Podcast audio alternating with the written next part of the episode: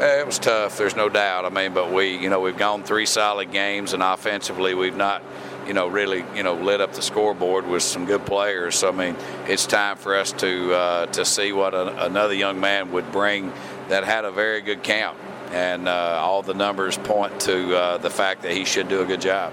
It was late in the game, but he went out and uh, maybe Toronto took their foot off the gas a bit, but he gave he took what they gave him and put up some good numbers. Yeah, I think that's that's probably you know he uh, he's a guy that he's a coach's son. I mean, so he certainly knows where to go with the football. Studies his butt off. He's there till eight or nine o'clock at night, you know, watching film and that type of thing. So he knows where to go with the football, and now it's just a matter of doing it.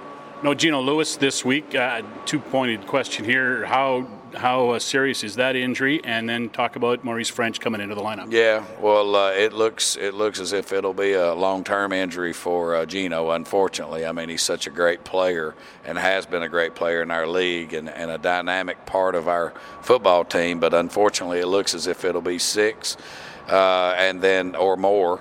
And then uh, to, to second part of the question there, French has done a real nice job coming in. Had also had a really good preseason. Uh, he and I, you know, we have a real uh, a real interesting relationship, and uh, and I'm hard on him because I know he can be a really good player.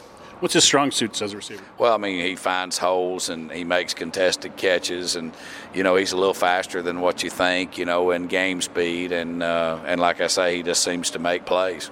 0 and 3 versus 0 and 2, two real uh, desperate teams to win a football game today. Yeah, I mean, I think that both teams, uh, you know, could could possibly even have better records than, than we do, but we are where we are. Uh, Bobby does a real nice job with his football team. Uh, Ottawa always is very tough uh, here at home, or, or historically has been tough here at home, and we uh, we have to come in and play really good football in order to beat a pro football team.